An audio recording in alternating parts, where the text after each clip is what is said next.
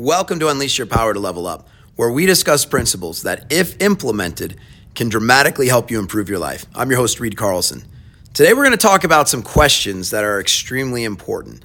And if you can use these questions every time you want to accomplish something, you're going to do a way better job. You're going to find a way to get yourself in the present moment, and the work is just going to follow, and, and you're going to figure out how to do it the right way. So let's let's start with something very simple.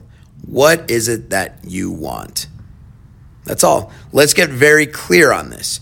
If we think in generalities, then we'll work in generalities. And a lot of times when we're working in generalities, we, we don't get a lot accomplished because we need a, a direction. We need a very clear path of where we're going.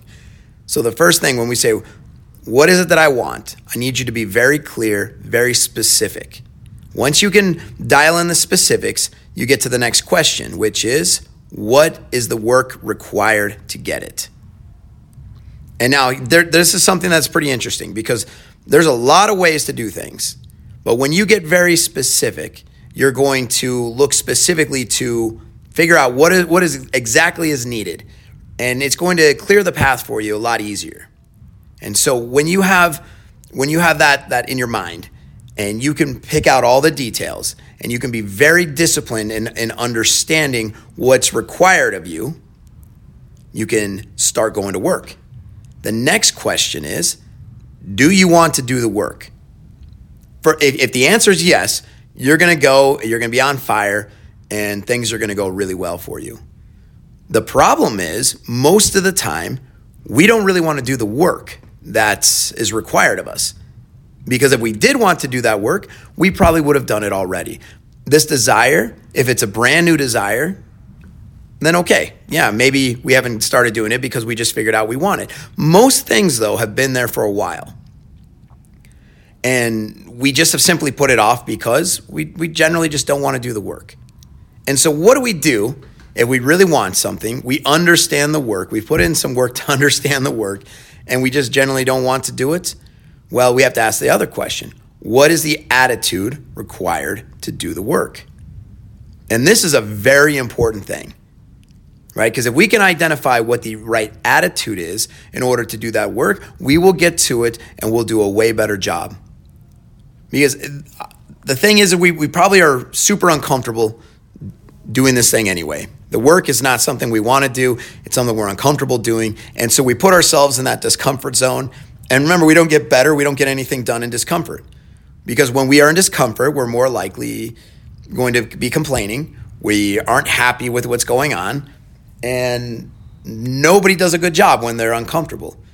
When we get past discomfort and we find a purpose beyond the discomfort or a reason why we went through this discomfort or why we're willing to overlook the discomfort, that's when things actually get done.